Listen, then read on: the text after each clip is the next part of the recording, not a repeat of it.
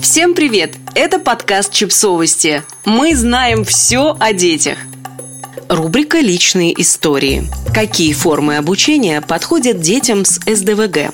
Автор подкаста Анна Качан-Юрина, мама девочки с СДВГ рассказала о трудностях, с которыми сталкивается ее семья из-за диагноза дочки и о том, какие варианты обучения на самом деле есть у детей с СДВГ. Согласно статье 43 Конституции Российской Федерации, у каждого ребенка есть право на образование, а у его родителей есть право выбора – садика, школы и формы обучения. Давайте рассмотрим эти формы в контексте обучения детей с СДВГ. Первое. Специализированное учебное заведение. Чтобы попасть в специализированную школу, ребенку нужно пройти психолого-медико-педагогическую комиссию – ПМПК. По ее итогам выдают направление в один из восьми видов коррекционных школ. Но Ребенку с СДВГ не нужно специальное оборудование, дополнительный педагог, особое питание и прочее. Поэтому шанс, что на ПМПК гиперактивный ребенок попадет в такую школу, стремится к нулю. Второе. Домашнее обучение.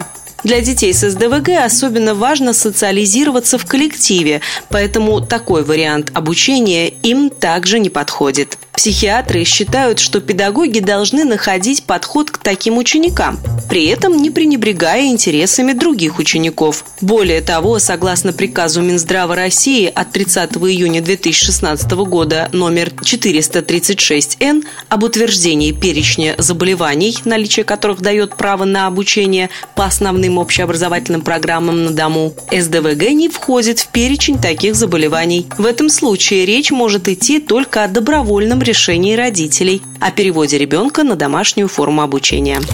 Третье. Тьютор. Вариант, когда ребенок учится в средней общеобразовательной школе СОЖ в сопровождении индивидуального педагога. Тьюторство подходит для детей, у которых диагнозы ограничивают возможности к самостоятельному обучению. Чтобы назначить учащемуся тьютора, нужны опять же рекомендации ПМПК, либо решение о предоставлении услуг по тьюторскому сопровождению, принятое психолого-медико-педагогическим консилиумом школы. Иногда в роли тьютора могут выступать родители ребенка, чаще всего это мать. Тогда в учебном процессе она совмещает роли родителя и педагога. Часто это сбивает и ребенка, и учителя. А кто в данный момент находится перед ними – родительница или коллега-педагог?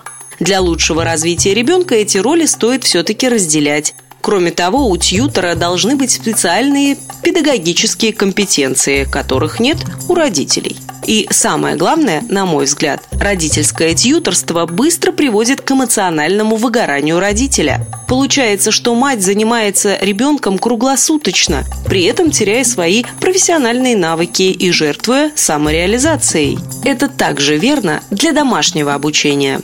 Если ребенку с СДВГ в отдельных случаях необходим тьютор, то лучше, чтобы его предоставила школа. Четвертое. Инклюзия в обычной школе.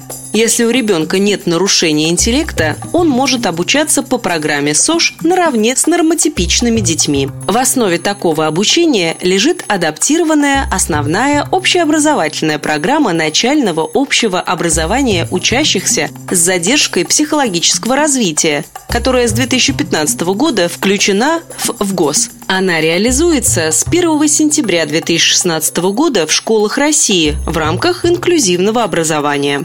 Это значит, что ребенка с СДВГ обязаны обучать в СОЖ, как бы кто к этому не относился. Закон суров, но это закон. Подписывайтесь на подкаст, ставьте лайки и оставляйте комментарии. Ссылки на источники в описании к подкасту. До встречи!